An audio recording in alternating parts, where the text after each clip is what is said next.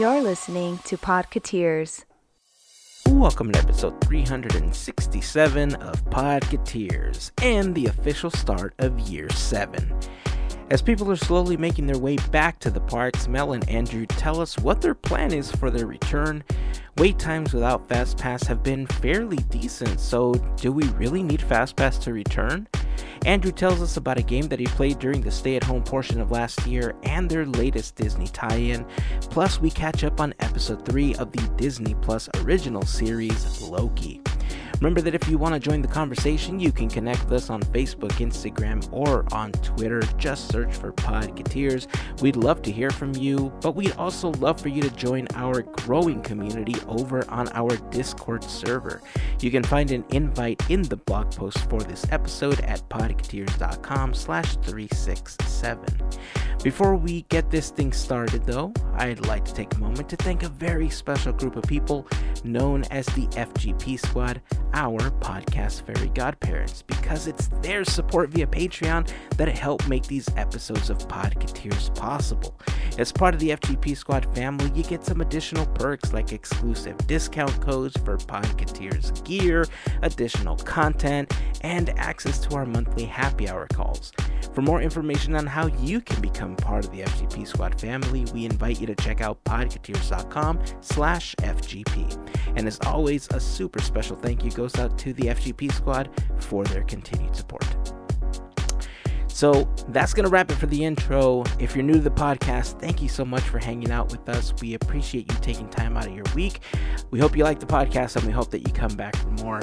If you are a seasoned veteran and you've been listening for quite some time, or maybe you've been with us from day one, thank you so much for being a part of the Podcateers family. We appreciate you.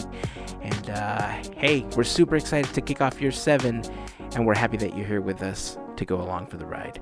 So that's it. It's time to get the podcast started. So here we go. Here is episode 367 of Podcateers.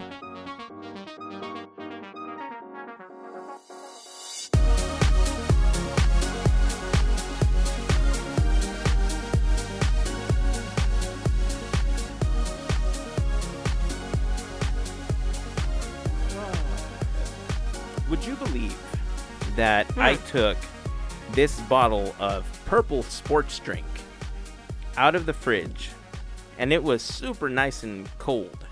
Mm-hmm. And it's been not more than about 10 minutes and it is now super warm.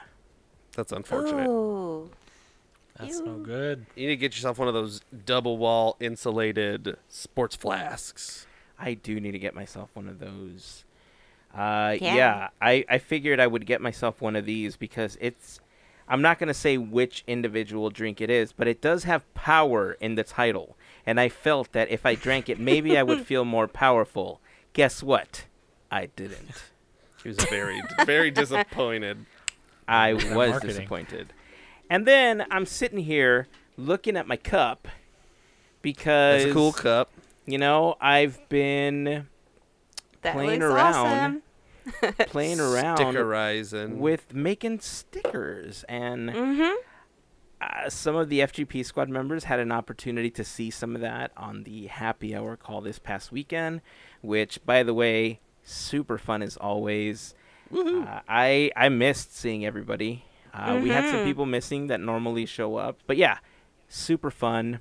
Sadly, we didn't get a chance to do it last month, but hey, it's okay. We made up for it.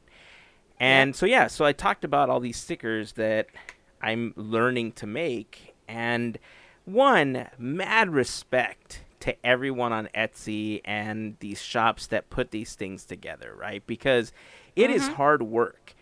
I thought, ah, yeah, no problem. Like ordering them is one thing, right? But when you are making these things at home and you are crafting them to specifically be something special that connects with you and your audience, it's a lot of work. Yeah. And I there's a lot of trial and error. I know that eventually we're going to get to a point where yeah, you know, we'll know how to make them and they're going to hold up to all of the elements. Everything that goes on, including being on a planet that's going to get hit by a moon soon Or maybe that's just Loki that we'll talk about later. Who knows? but in this case, uh, I knew that there was a lot of designs that we had on the T-shirts, a lot of jokes that we've made on the podcast, and I just thought, you know what, it'd be cool to make a few stickers out of this and just send them out to members of the FGP squad. So I've been putting them on my cups to test them Mhm. out because obviously they're not waterproof, right? They're water resistant, but if you wash them wrong or whatever the case is, they come apart. And that's what I'm trying to test out and figure out. And uh, I'm thankful that I've had uh, people like our, our friend Jill help me with it and, you know, kind of mentor me through the process. And yeah, I'm lucky that we're getting a chance to do this because I'm pretty excited. There's a lot of these. By the way, What? Speaking of the stickers, I made a sticker of the Hatbox Ghost. Oh my god. I used one of the photos that I took that I posted on Instagram. I didn't think it was going to look as good as it did. It looks awesome. cool. I like Hattie as a sticker. Yeah, who wouldn't? it's Hattie. So I I'll post the picture of this on the Instagram account. But yeah, I'm super excited about this. I didn't think it was gonna be. I don't know. Maybe I'm I'm just overly obsessed with the Hatbox Ghost and seeing him in sticker form was like ah, you know. So maybe that's what it is. But who knows? Who knows? ah, it's just awesome. Success. A little bit, That's a little bit. yeah. So far, Yeah. so far a success. I think that I love stickers, but I'm I'm the type of person that puts stickers on like like my laptop, like my work laptop, small devices that I have, like the case of my phone or tablet sort of thing. But I know yeah, yeah. a lot of people that put them on hydro flasks and on their cups and on their bottles and I I don't do that and I, I never have although I guess now I'm starting to put them on stuff to see how they react to you know a cold drink being poured into the receptacle and stuff like that but it's hard work but I got to say I'm actually having a lot of fun doing it. Aw, that's cool. Yeah. I didn't think I would, but I'm having a lot of fun with it. It's super annoying when you're printing and all of a sudden things get caught and it ruins an entire sheet. And it's even worse when. Uh, never mind. I'm not even going to talk about it. The point is, they're coming soon. And they're going to be sent out to members of the FGP squad soon. So, yay. If you want to get your hand on those stickers, sign yeah, up for making magic FGP. in sticker format. That's gonna- right, Andrew. Mhm. You're the- gonna want those stickers. I want those stickers. You Well, know the what? They're gonna have to. s- The stickers are actually only part one of what's coming for the FGP squad. So. N- Sign up for on- FGP people. Yeah, Phase more on that one. is going to be posted on on Patreon. But yeah, the stickers are only part of a larger thing that's happening on Patreon. So if you want more info on how you can become part of the FGP Squad family, make sure to head over to podcateers.com slash FGP for more information. There you'll find a link to sign up. You'll find info on you know what it is, how it started. Some of our contributors are also listed on that page. But more importantly, signing up will give you access to happy hour calls, additional content on Patreon, these stickers, and then the surprise thing that's going to be mailed out very soon to everybody. So there you go. More info can be found at podcateers.com slash FGP. Uh, I was thinking a lot about the FGP squad because the day we are recording this episode is the seventh anniversary of the podcast. And, you know, it's been a long road. Seven years is a really long time. The podcast started off with three of us sitting down around a Yeti microphone, talking about whatever we wanted, having a few drinks. And the podcast has really evolved over the last seven years. You know, there's been a lot of changes. We've had a lot of cast changes. And every time I think we've evolved into something better. You know, we've always leveled up. This time around is no exception. Obviously, we have a few things planned. Again, the FGP squad got a glimpse of that over the weekend on the call. Uh, we've dropped some hints in previous episodes as well. But yeah, the FGP squad played a huge role in just keeping the podcast afloat when there came a point where I wasn't certain if the podcast was going to continue. You know, I figured let's give this a shot, and if there are kind hearted listeners that feel that we deserve, you know, a little extra for what we're doing, let's see how it goes. And thankfully, it was those kind-hearted listeners that helped keep the podcast afloat over the years and uh, you know they've helped us grow and evolve and i just want to say thank you. I want to say thank you to everyone that's listened whether you started this week or whether you've been with us from day one. We appreciate you and we appreciate the time that you're taking to just hang out with us listen and talk a little disney. And if you're if you're ever at the point where you're like what? How dare you? and you want to talk to us about it you want to join the conversation head on over to Discord. You know, we started a community over there and it's small but it's growing and if you want an invite to join our community over on Discord, just head on over to the blog post for this episode, which is uh, podcateers.com slash 367. You'll see the invite for Discord there. On podcateers.com, main page, you'll also find an invite for Discord. So Again, super huge thank you to all the members of the FGP squad for their continued support over the years. Thank you to all of you. We appreciate you. We love you all. Thank you so much for supporting our little project because it's fun. you know, it, we do it for fun and we love it. Yep. Does anybody else think that the Discord logo looks like Mickey Mouse's pants? Kind of, a little bit. I always look. I don't know what it's supposed to be, but I always think it looks like Mickey Mouse's pants. or as I like to call them, Mickey's knickers. Mickey's knickers, Yeah. I love it. knickerbockers. That's right. Uh, so many Anyway. changes coming to the parks. You are actually getting ready to head to the park very, very soon, Mel and Andrew. Looks yes, like by the time that you are there, some new stuff is going to be opening.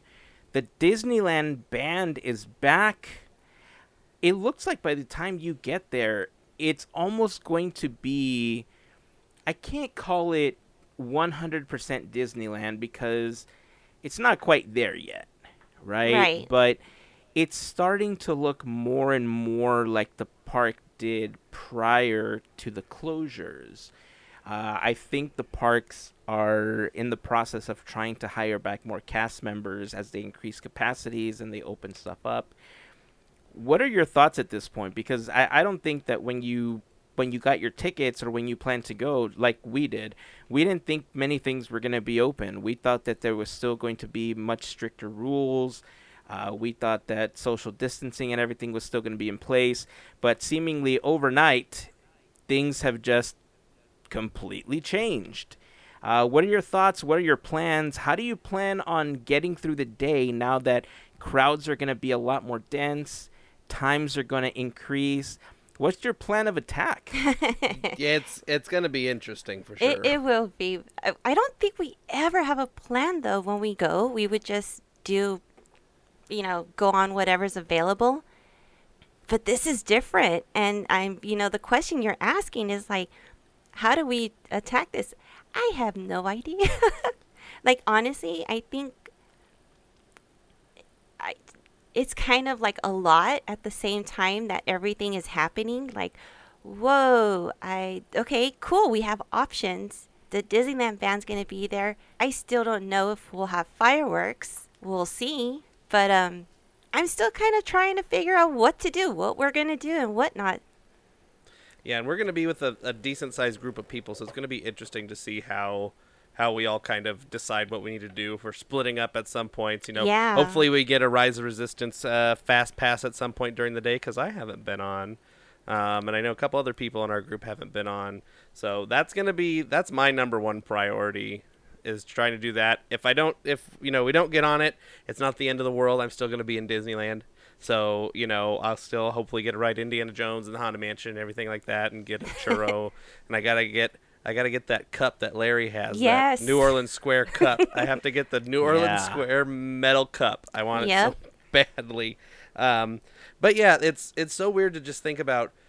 Okay, I had an annual pass for ten years, and I just went and did whatever, and now Mhm. it's you go back and it's not the same. I have one day to to spend, and it's I'm I'm I'm getting in the mindset of you know what Disneyland's still gonna be here in the future. So I'll just make the best of my day with it. Just getting to see the people that I want to see, you know, hang out with friends in a, you know, in a place Yeah. that is familiar and good. um, and have fun. You know, just try to have fun and not worry about if I get on every ride that I wanted to or eat everything I wanted to. But you know, at least getting to be in Disneyland and be there with friends is gonna be, you know, just the good part of being. there. Yes, yeah, that. Yeah, that's a great point. I'm gonna say like I don't think if a ride goes down, it's it's not gonna be bad. We'll make it up somehow. We'll go somewhere, probably hear the train and be like, "We totally mm-hmm. forgot. Let's go on the train or something." Well, and I've been monitoring, you know, I'll look on the Disneyland app here and there every once in a while. And if things, you know, we're, uh, we still we have less than a week to go. So if things capacity wise stay the same from now till then, we should still be pretty good on wait times. They're still sticking, you know, no fast passes still. So we're still sticking around mostly 45 minutes is the maximum, you know, kind of pushing it on, you know, Radiator Springs Racers a little more. Some the hot parts of the day, Splash Mountain gets a little more. Yeah. Space Mountain can get inflated, but most of the time, everything, you know, that seems to be the maximum. So I think we'll be okay. It's not the busiest I've we've ever been. Mm-mm. You know, We've done busy. we've been we've been there busy. We've been there 24 hour day. We've been there all kinds of different times. So yeah so it it it'll be interesting to see with my own eyes what this whole thing is. You know how different it is, how weird it is. mm-hmm. Yeah. Yeah, it is definitely one thing to hear the reports and see the posts that people are putting up on Twitter and Instagram. And, uh, you know, we see a lot of the videos. Uh, I remember the first day, uh, we talked about it, I think, a week or two ago when uh, they had posted that Disneyland was uh, removing the limits or something. All of a sudden, everybody thought that you could just go to the park, not realizing that you still needed a reservation and a ticket. Yes. and there was these insane lines on harbor to get into the park. Now the sad thing is that many of those people were turned away when they were told that they still needed a reservation and they still needed a ticket. Uh, but you can see how much people want to be there and the want that people have to you know go back to their happy place uh, it's it's interesting because you know max pass and fast pass uh, are are great ways for the company to make money right but Mm-hmm. for a while I thought having a fast pass when you can go scan your ticket or your or your AP on one of the kiosks, you got yourself a ticket. It was great, right? Because you could just kind of go over to the attraction and you were limited to one in a specific time frame or until that one expired. And so it was always it was always this balancing act of the things that you wanted to do, right? So you got your park map and you thought to yourself, okay, we're going to hit up Space Mountain. But before we do that, we're going to run to the Haunted Mansion. We're going to get ourselves a fast pass so that by the time we're done with Space Mountain, we can jump on Haunted Mansion. Unless Pirates has a really low wait time, then we have a fast pass for Mansion, so we'll do Pirates and then we'll do Mansion.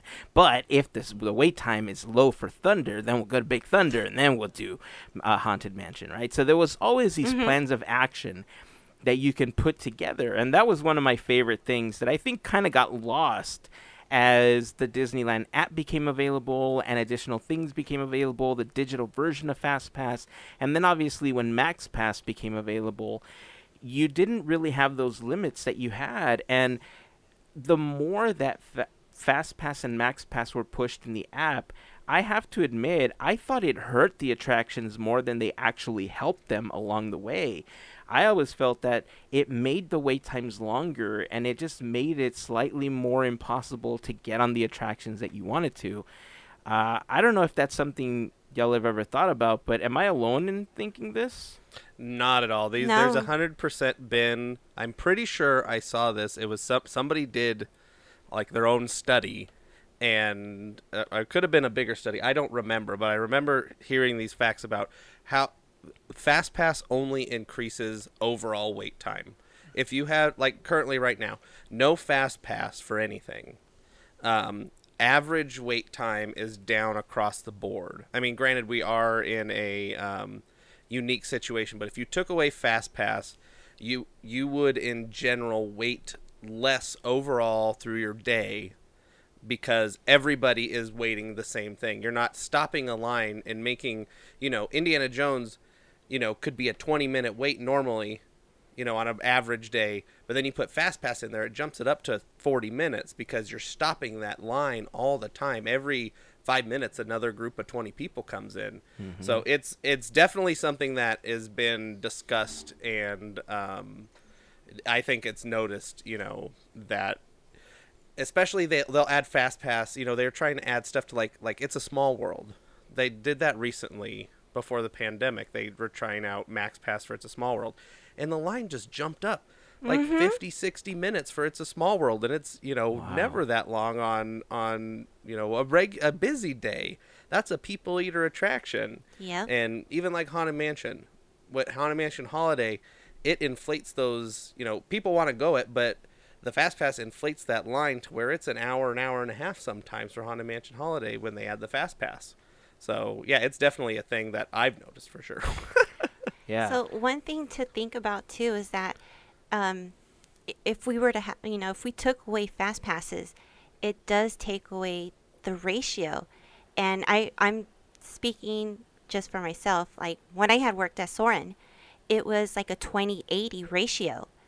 So you only let 20% in, and then that would be standby, and then the 80 would be the fast passes just to get them through because they had the fast passes. So if you do get rid of them, I mean, if they don't have them anymore, of course the time's going to go down dramatically because it's just a hundred percent everyone. Wow, that's So- Mm-hmm. awesome. Yeah, I I didn't know that that was the ratio of people. I thought it was much more balanced than that. That's that's quite hefty on just the fast passes going through. Uh, Yeah. I didn't know about the studies that you were talking about, Andrew, but now I'm glad that people smarter than I are actually looking into it, and hopefully will help Disney not necessarily remove fast pass because I think there is some merit to having it. I just think it needs to be more balanced and it needs to be looked at with a more critical eye to see where the pitfalls of the program are and how you can improve upon what exists. Uh, But if we get to a point where they do get rid of it altogether, like you said, I've been opening the Disneyland app every so often or watching people post the wait times as they scroll through the app. They've been pretty low compared to, and, and I mean pretty low for the increased capacity that's in the parks recently after June 15th, which looks like it's more than doubled in capacity. I, I can't vouch for that because I don't know exact numbers, but visually, it looks like it's more than doubled at this point. So it'll be interesting to see what you guys run into when you head to the park and then how that'll change when we go to the park next month. So, uh, what are you most looking forward to doing? I know you said you you're eager to hang out with people you want to hang out with at Disneyland and everything, but you said Rise of the Resistance. Let's suppose that Rise. You know, I'm not even going to say that. I hope you get to Rise Rise of the Resistance. Number two, Rise number Yes. one, and then number two is got to be for me. It's got to be Indiana Jones. I got to Okay. see Sallah. I got to see Mara's big dumb face. I got to see you know all that fun stuff. So that's that's my number two. I gotta see Mansion though. Yeah, the yeah, upgrades in Mansion. two. Yeah. the way Larry talked about it. It's so hard to pick. I want to see I everything. know. So let's just let's just make it a plan to see It's everything because I want to see Pirates of the Caribbean. They've done stuff there. I like Yes. Thunder Mountain and Space Mountain. Matterhorn's going to be closed. And Jungle Cruise is going to be closed when we're there. Um, you know, Roger Rabbit. I heard got a uh, lighting upgrade. I want to see the big sign that they put on the big building. Yeah. Um, And if you're And lucky, you might see a crane. Oh, yeah, no, speaking bad of that, they knocked they knocked they knocked down the uh, Five and Diamond Toontown this week. That's something I forgot that happened this week. That was In it. daytime too. in Woo. daytime. so yeah, there's lots of stuff I want to do, and you know, there's a we have a park hopper. There's Avengers Campus. There's Radiator Springs Racers. I could list everything on the park if you want me to. It's all my priority. Okay, so Even Winnie the Pooh. considering, E- oh, Winnie the wow, Pooh. even Winnie the Pooh. Wow. Okay. Not Splash Mountain Was I don't not like getting wet. expecting that, but okay. Now, food wise, what is your plan for food? Because there's so many new food options. There's a bunch of stuff at Avengers Campus. I mean, if you're there open to close, what are you thinking you're going to try out? What are you most looking forward to at this point? Churro. Yep, hundred percent. That's I mean, you can't live on churros all day. Now, You who am I know kidding? what? Yes, you I can. have. You know what you're talking about. hurts my soul. One day they didn't have churros. is I'm when I so went sorry. Back. Oh, no. it was you know we're not starting our day at DCA, so I won't get to have my uh, favorite breakfast, which is the brioche French toast Oh, at yeah. Flo's. It's if you ever need a sugar high in the beginning of the day, uh, caramel brioche French toast is the way to go. It's uh, you know, it's basically caramel sauce on cake with a banana on top. Uh, Mm, that's pretty much what it is. It, they call it breakfast, but it's bo- basically dessert. Um, but yeah, it's I'm food's the one thing that I'm still a little concerned about because I know they've been having all the issues with you know the wait times for food and the on the app and everything. I think it's getting better, and especially since some stuff is opening back up, uh, Hungry Bear and other things in the park, plus stuff like Trader Sam's and Tangaroa Terrace and stuff in the hotels are opening up too. So it's just going to be kind of playing it by ear, see what's available when we're hungry, or having Yeah. to plan out like, okay, it's breakfast time, I got to order lunch now. if we ha- if we have to order in the app. Yeah, I think that's the one thing that concerns me as well. Like, I feel like when we go, obviously, we're gonna have to take a couple of granola bars and some trail mix, so Oh, that yeah. if we get caught in one of Mhm. those, uh, all of a sudden your meal has been delayed by six-hour type situations, uh, you're gonna need something in the meantime, right? And Mm-hmm. it's not I don't think it's as easy as it was before. Like one of the things that we used to do, especially when we had a bigger group, was we would head off property to go eat somewhere. We would try to find a location that we all enjoyed. There's a couple of pizza places around in the area that we really enjoyed, and so we would go there, we would eat, and then come back to the parks. But I think as restrictions have still been in effect and how the reservation system and everything works, something like that I don't think is going to be as easy to accomplish as it used to be when you just had an annual pass. So uh, I've been thinking a lot about what I feel I want to eat. Uh, Mhm. Sadly, the majority of the things I feel I want to eat are all in Avengers Campus at this point, and it's not where Oh we're going to gosh. be. So that candy bar. Oh man, I keep seeing people post that and just like, ooh, fuck. Talk about Mhm. sugar rush, but also the sugar crash that comes along with it later is not Mhm. something I'm looking forward to. Right. Uh, but yeah, I'm. s- We're still trying to figure out what we're gonna do about food and how we're gonna handle that because, quite frankly, you gotta eat, right? You Mhm. You do. know, but hey, who am I to argue about a churro diet? You know what? As long as I don't have to pre-order on the app a chimichanga from one of the carts, I could get a chimichanga. Those are good. I think Disney. I think people don't realize how uh, good the chimichangas are. At They least are. for me, They're they're, very good. So yeah. if yeah, if you haven't had a chimichanga at Disneyland, go ahead and try one. They're pretty good. Fantastic. Turkey leg. Not. I'm not a fan of a turkey leg. I'm I'm on the anti-turkey leg uh, team over here, but the chimichanga, 100. percent Well, I guess you won't be part of the challenge then. That's fine. You can have my turkey leg. You can have both my DCA and my Disneyland turkey leg.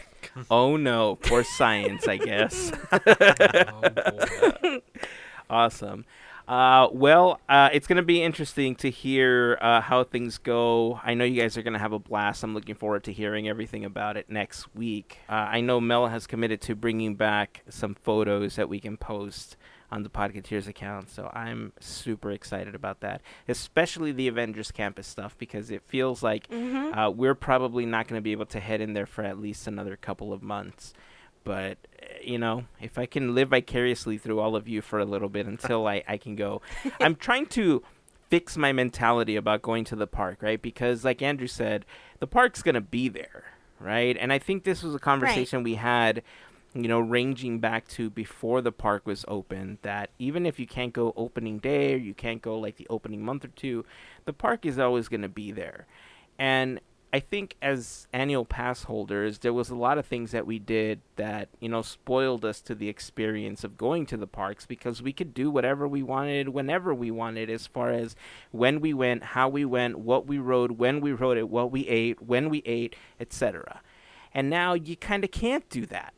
You know, so now I think we're on a more leveled playing field with uh, people that visit from out of town, people that are going on vacation for the very first time, and I, I, I hate to say it, and I know it might not be the most popular thing to say, especially for people that really miss their annual passes, but I kind of like it.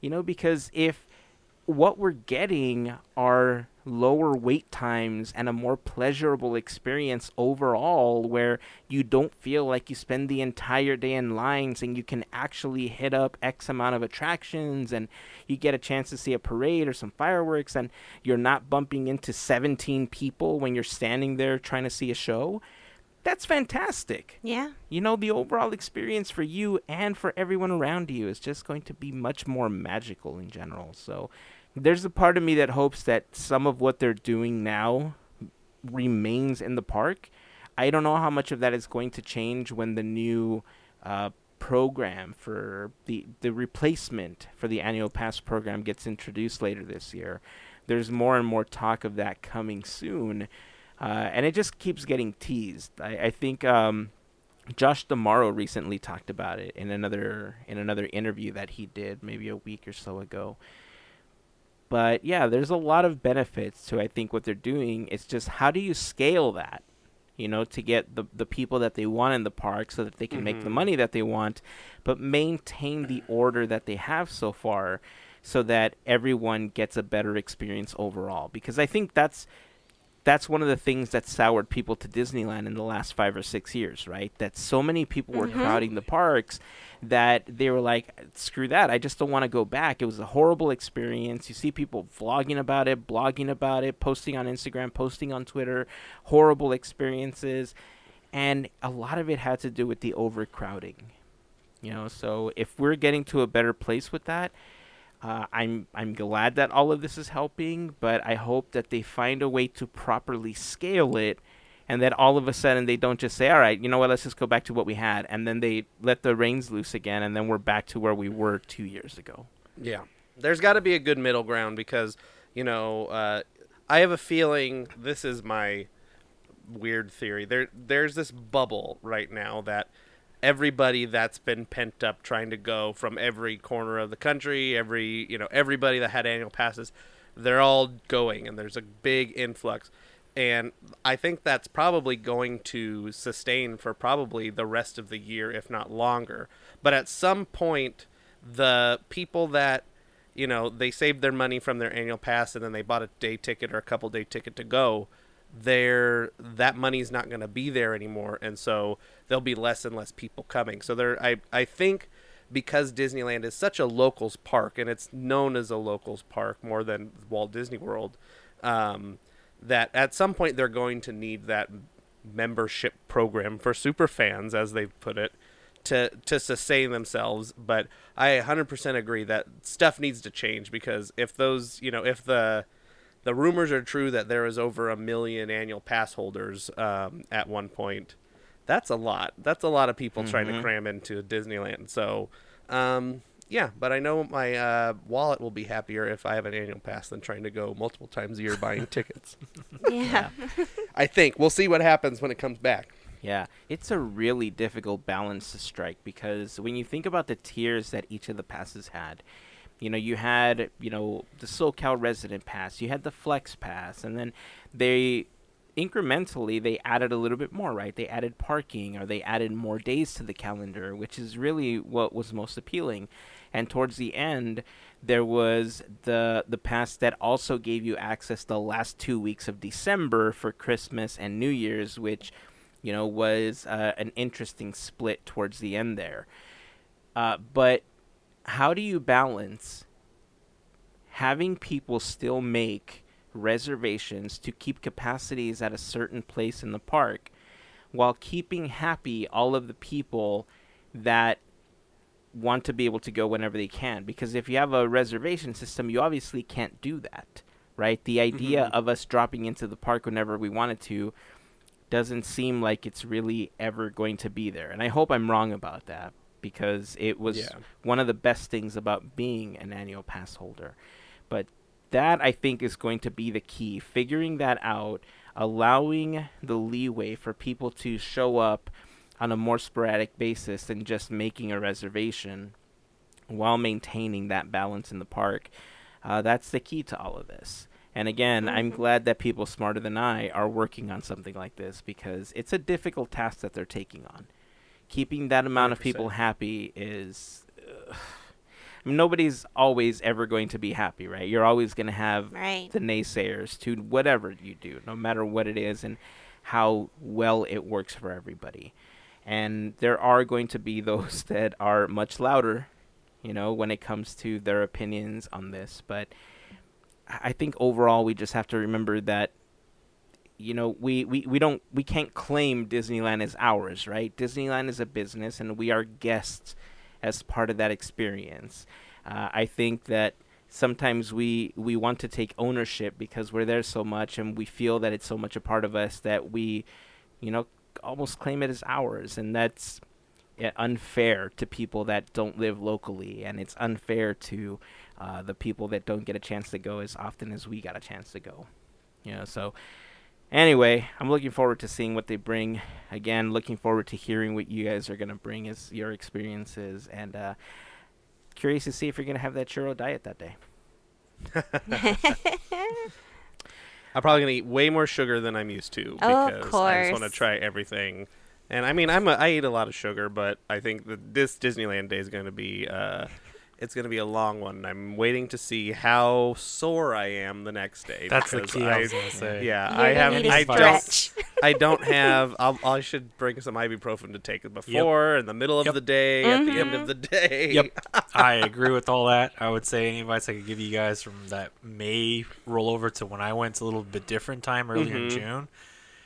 Bring something comfortable to walk in. Plan to pivot because you know back in the day I don't know like we all mentioned earlier. Kazin said without the fast pass system, sometimes you walk up to a line and you're like, oh man, that doesn't look like 45 minutes. So be ready to do what you used to do back in the day and be like, well, let's just cut this way to a different ride.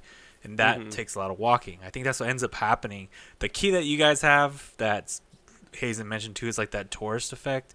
You guys are annual pass holders, you know, you're legacy pass holders now. So like you know which way to go.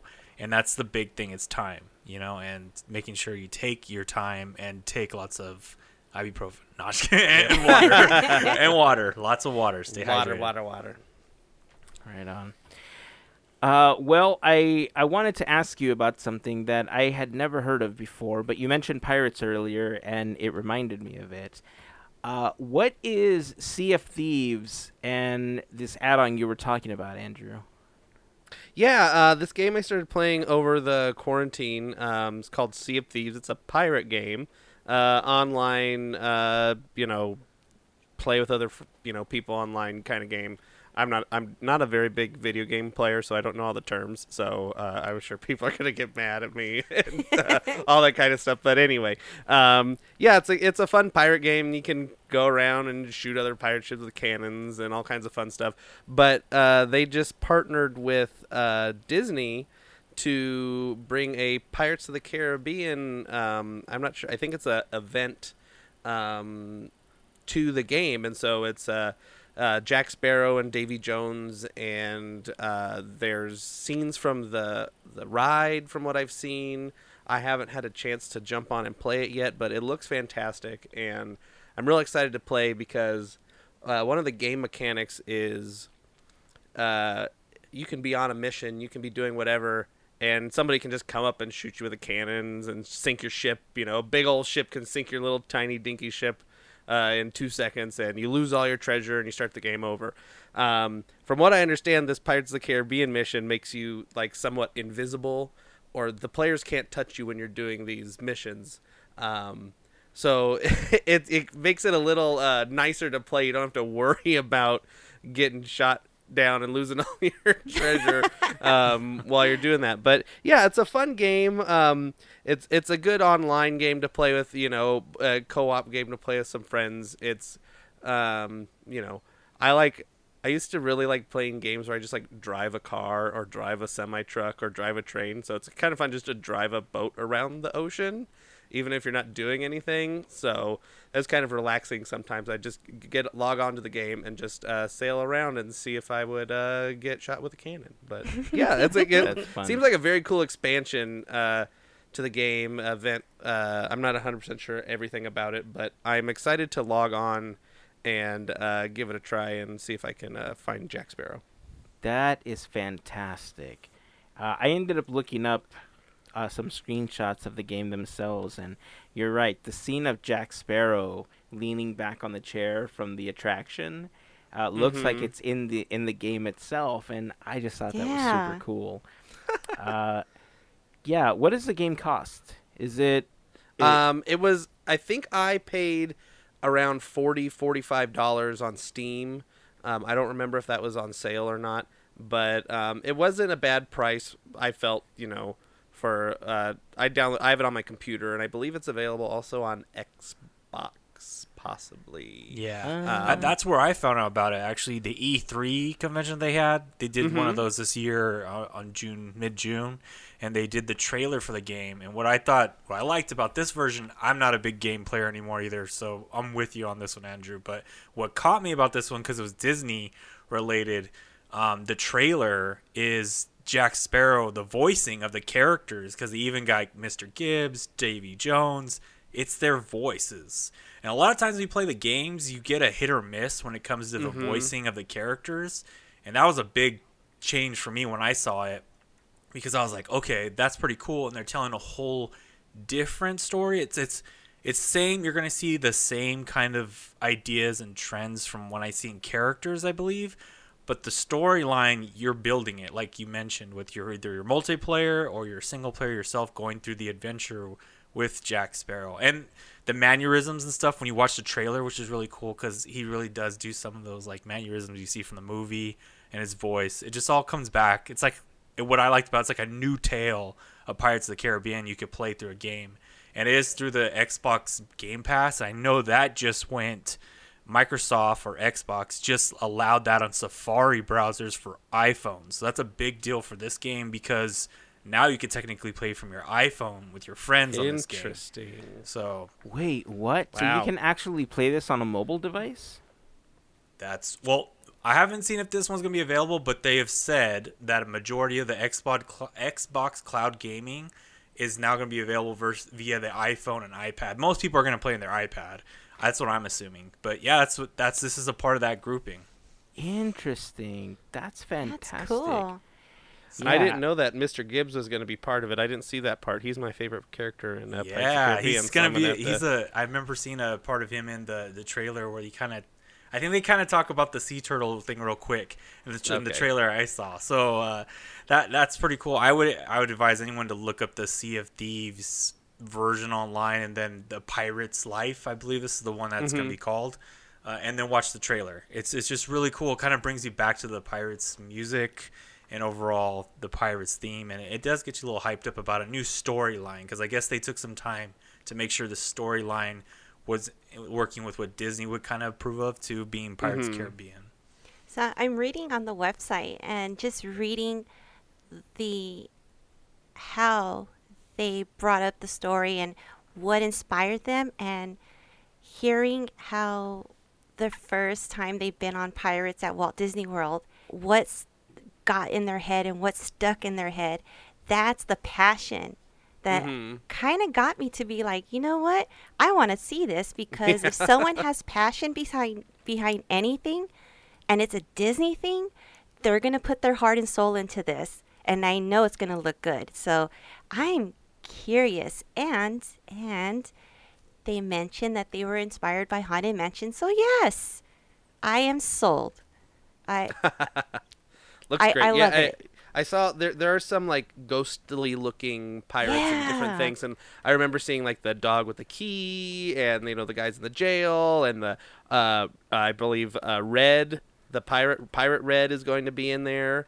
Oh well, she has her gun. Yeah, I saw. A pho- I remember seeing a photo of that. So it looks like they're pulling a lot from the attraction, less from the film, a little from the films, more from the attraction, which Mhm. is exciting because the attraction has a lot, a lot more to give than they took from the film. You know, the films kind of branched off on their own, but there's so much more that wasn't explored in the attraction. You know that you know they had little vignettes in the film, the first one really, and then kind of fell by the wayside. So there's a lot more to explore there, which is exciting. Yeah, that it, it does look really, really interesting. Uh, this is certainly a game that I think I would want to play. Uh, I think what Larry was talking about earlier, though, is one of the most interesting things about this. If it does become part of uh, the ability to play on a mobile device, uh, you know, over I, I'm not a huge gamer, but I know that over the last X amount of years, there's been a real push for online gaming, cloud gaming, right? And a lot of it has to exactly. do with the fact that people don't have uh, a money to spend two thousand dollars on a gaming rig just to be able to play this one-off game that they might want to play. But if you sign up for a service like PlayStation Now, GeForce Now, Google Stadia, Project X Cloud, uh, Amazon is now in it with uh, Amazon Luna. You know, these services, you pay a set fee and then you can lease the game or pay a nominal fee, which, you know, paying a, a smaller fee versus not p- getting that money at all from somebody that doesn't have the gaming rig to support what the game needs is a huge moneymaker for these companies. So, uh, I'm excited to have this as part of one of those services because I think it opens up the opportunity for more people to play it. And if it's an online thing where you can play against other people, uh, it just makes it more fun. Uh, I don't know if you can team up and you can all go on the search for Jack Sparrow and what happens when who finds the rum and all that stuff, but. Uh, I think it sounds like a super fun like party game that's not like Yeah. I, like we have a lot of fun doing the Jackbox games, right? Like there, I don't think there's Mhm. ever Yeah. a dull moment when we play the Jackbox games. Yeah. But No. this is a whole different type of adventure where you almost have to rely on each other to get other things done, right? A hundred percent. Yeah, the, you know, playing it, you you have up to four players, and um, depending on the size of the, how many people that are in your group, that gives you the size of your ship. So you know, two, one to two players is the small one, then three is the next size up, and four is the biggest one. And when you have the biggest one, man, it's everybody's doing something all the time. Somebody's steering, but then somebody has to, you know, there's three sets of sails you have to adjust. The the anchor you have to. It takes three people to to bring up.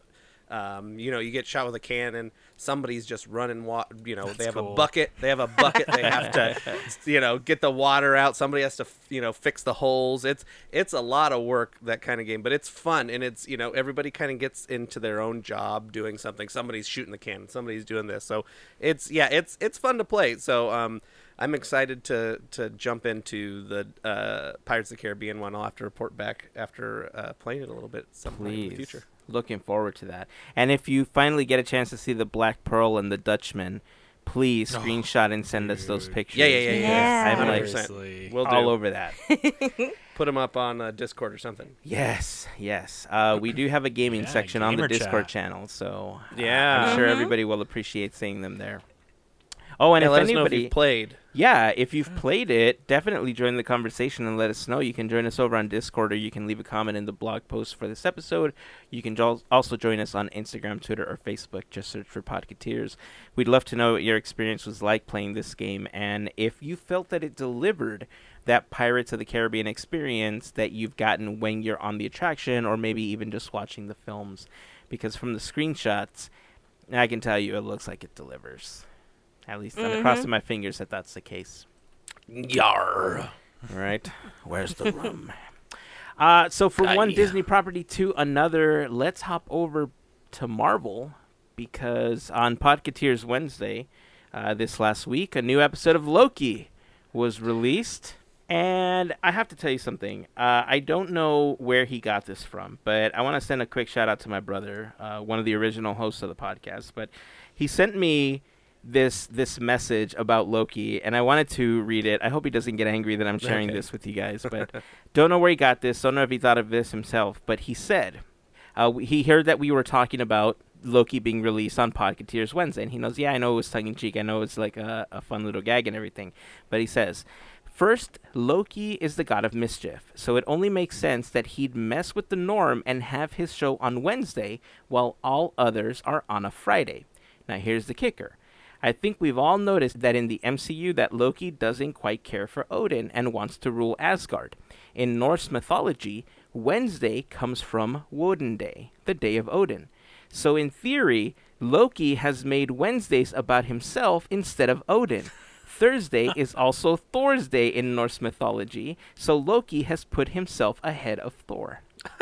wow. I am mind wow. blown right now. Wow. That's a deep. Yeah. Right? Seriously. I mean, he had me thinking about it for a while, and I think if Marvel came up with that story, it would have made sense. Because mm-hmm. Kevin Feige and his team put so many details into the days of the week and all that stuff that I think it's a very plausible thing as to why it moved. However, I also know that Disney Plus is making a pull to release all shows on Wednesday and movies on Fridays to keep them consistent to separate the two things so that people don't confuse one for another. And they know for a fact that movies are are are a Friday thing and shows are a Wednesday thing. Um, but I mean the fact that they chose Wednesdays to match up with our podcast I mean that was just a me and Kev thing. But yeah that's another story. But I mean that breakdown I was like when I read it I mean, that's the right kind of thinking, though. I mean, you got to really look into all this stuff on Loki. You know, all these, all the little details. You have to look into them because if not, you're gonna miss something. So that's the right kind of thinking, and I gotta learn to think like that because you know I'm sure I'm missing all kinds of stuff on these shows. Oh, I know for a fact I'm missing a bunch. Like the Marvel universe is so robust with all these little hidden messages, with all these Easter eggs, and there's this huge legacy of stories that we're pulling from when it comes to how they are creating the things that we see in the MCU right now. You know, uh, I think it was last week we were speculating that the new character that we saw, and by the way, there's going to be some spoilers, so if you haven't seen episode 3 of Loki, please stop listening right now. Unless you don't care, then keep listening. You know, who are we to say? or maybe you like to spoil it and now you know exactly what to look out for when you watch episode 3. Who are we to say? I like to spoil stuff for Yeah. myself. It's fun. But there are spoilers coming, so you've been warned. Uh, so yeah, so uh, you know, like I said, uh, I think last week that I, for some reason, I was under the impression for a long time, and nobody told me otherwise. So I just kept thinking that a lot of what we were seeing was on Earth six one six. When in reality, 616 is what the Marvel Comics is primarily based in. And every Earth that spawns out, you can think about it as one of these Nexus events or one of these timelines that we're seeing in Loki that they're all spawning into, and there's new storylines. The MCU that we're in, or that, that we recognize from the beginning of Iron Man through uh, Endgame and WandaVision and Loki and Falcon and the Winter Soldier, that is Earth 19999, I believe. And what we're seeing, and we've seen this a lot, how they take liberties to change certain things. Uh, for instance, the story of Ant Man wasn't what it turned out to be in the MCU, right? There was a lot of Yeah. liberties that they took with it, but the rationale that they're using is that because they're on a different Earth or on a different timeline, it's just like it's happening for them. You know, this is what their Mhm. reality is, and that's how they're getting away with all of these changes. Last week we saw a new character. We thought it was going to be Lady Loki. Then, you know, we were talking and we thought it was going to be Enchantress. And so f- the character of Sylvie actually did exist on Earth 616. She is the Enchantress and she battles, um, I think, Doctor Strange uh, in one of her biggest battles.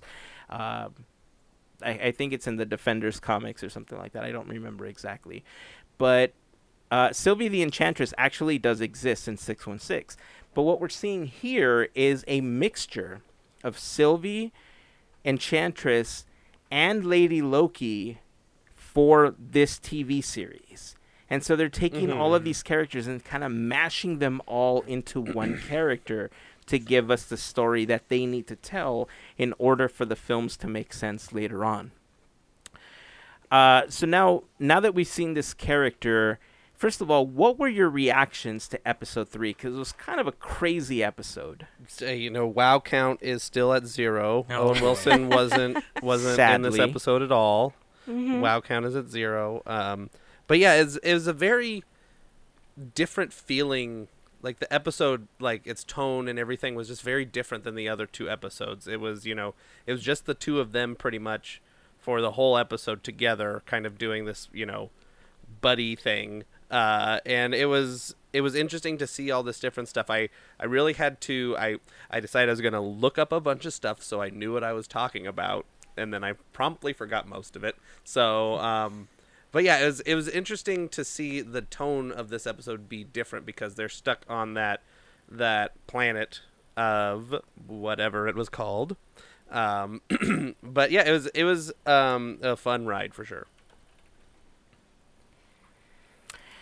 For Yeah. me, I think what was interesting, what to get into Andrew's going, is that when they got onto that ship or train, and then you find out a little bit yeah. more uh, about each of the characters. I think one of the really distinguishing parts for me was, uh, it- you know, the banter they had. Awesome. I, I just, I think I love one of my favorite lines is like, I consider myself more of an outside consultant. And then, like, when he tried to make these plans like Loki does, she was like, she's different. She's like an enchantress, and he's just so Loki, where he's like, "How do you do that? How do you do that?" And uh, they talk about magic uh, together, and then it even leads into a conversation about love, which wow, that was really different. Something I never thought I'd hear Loki ever get kind of questioned about, because that's not really his thing that they don't really dig into in the Marvel stories. So that was interesting. Did I think there's like a romance going on? I don't know about that. It just seemed like a weird place to be at, but to, it made sense. It needed to be there, but maybe there's more to it. And the big, two big things for me, uh, we found out something we talked about variants. All these people that are working in the TVA are some type of variant. And secondly, I was blown away. I don't know about you guys. The last scene, um, I don't, I don't remember seeing something so cinematic when the moon. They're talking about the crash of that point and the camera angles they were using as it kind of like circled them as they were battling through the scene. Uh, I, I was just floored to be watching that on Disney Plus. Like this is like a movie action scene where it looks like something's circling them as they're going through each sequence, and it just, dude, I don't know about you. When I watched it, I was just purely amazed, uh, uh, just respecting of all the people that went into making that five minute sequence and thinking this is movie quality content on a mm-hmm. show, which is super cool. A- And, I was cool with the, that. I was more mad that it ended because I was like, "What? That's it!" but it was so cool to be that to be the final scene, that, that action sequence. It, it was Yeah. really cool to see. Like that scene is just it is beautiful the way that it was shot. Like I'm still tripping out at how they utilized possible. I love I love seeing when there's little references from movies, and we got one from Indy, and I was like, yes, there was one, and it is. I mean, yes, it's already spoilers, whatever's. Um, it's where um, Loki is taking Sylvie onto the plane, and he changes himself to a f- officer, and that's pretty much a reference to um, Last Crusade, where mm-hmm. Indy is the officer and he's taking his dad to go onto the plane, and what's even more awesome is that everything takes place inside there, just like Indy. Hmm. And even to where they like busted out the door or the, the oh, hole. Oh yeah, flying out I the mean, window. Yeah. Yeah. To me, I was like, yes, this is awesome. I, I didn't love even pick it. that one up. Yeah. That's pretty cool. You're yeah, It I mean cool. all wonderful points. They're all fantastic. When you think about the people that are writing these stories, you know, everybody kind of grew up with these influences and they're stuck in your mind and obviously if you can pay homage to the things that you feel made you who you are and the thing that you're doing now, you insert them. So the fact that they have these little mm-hmm. Easter eggs I think is just super super fun. The the planet that they were on, Andrew, was Lamentis 1. And Thank you. You know, it's funny because the more that I watch this uh, show, there there's several vibes that I get from it. One, I I really really dig the the scoring for this show and Oh just the sound Yeah. design that they have for it because yeah. it feels mysterious. It sounds like a murder mystery. It sounds like you know, it sounds like you're going through time. And although with the theme Celtic song- twist. yeah, with a Yeah, Celtic twist like- to it. But although the music is different and the sound design is slightly different, it's reminding me a lot of Doctor Who in the way that they're telling the mm-hmm. story. and this episode in particular, the where they're on Lamentis One, really, really strikes me like like a Doctor Who episode, like with maybe the tenth or the eleventh Doctor. And it's not just the accents, okay? It's the way that they structured the story. I think is what one of the better Doctor Who episodes has been in the past, and I'm really digging it. Uh, I love the way that they told this story. You guys are right. the The ending scenes in this particular episode were just beautifully shot. And we don't see a lot of that in TV shows. This was definitely something that could just be directly adapted to a film, and you wouldn't know the difference as to what it was shot for. So it is absolutely fantastic.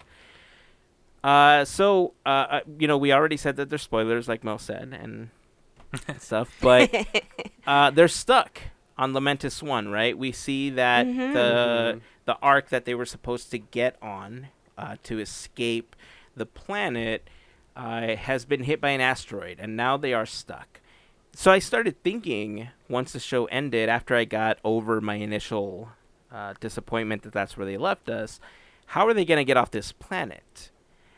And Mhm. so, I I I mean, have have any of you thought like what's going to happen? Because uh, seemingly the way that they left it, this is it, right? That's the end of the show. But they have to get off because they have several more episodes.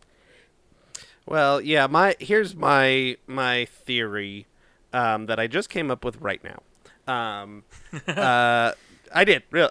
That's the but anyway, theories. it came. Um, so we've already established that um, Mobius, Mobius, Mobius knows that you know Loki's idea of okay, well we're we're hiding in these uh, apocalyptic events, you know, where everybody dies. So he only has, you know, if the time dealio uh, is only really taking them to where these apocalyptic things are happening, they only have so many places to search. Um, and I don't know what like the tracking is on that. I'm pretty sure they that they don't know, or they would have just showed up right away. But I have a feeling that they are going to be the TVA is going to be searching these events, and they can just you know because it's time they can jump in. You know, it could take them ten years in their own time, but they could eventually find them at the right time and get them back.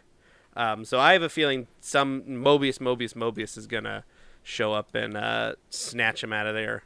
That's that's my uh, little theory that I've come up with. Okay. I you know I want to agree with you. I think that that's a very plausible solution to the problem that they are in right now.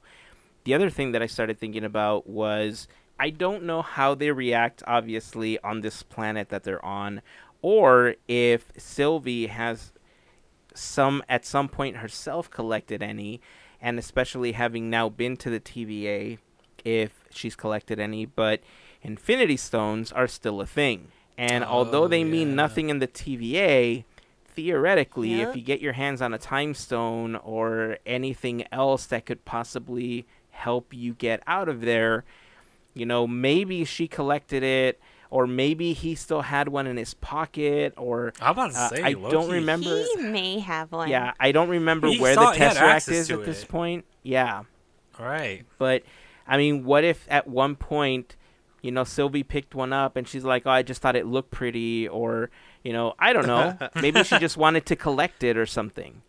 That's You a- know? there's a I million of did, these. yeah, I did read another theory when I was looking up. I don't remember where I read this, but when I was trying to do some research on all this stuff because I don't know anything about anything, um, somebody theorized that this could be one of the two of them enchanting the other one.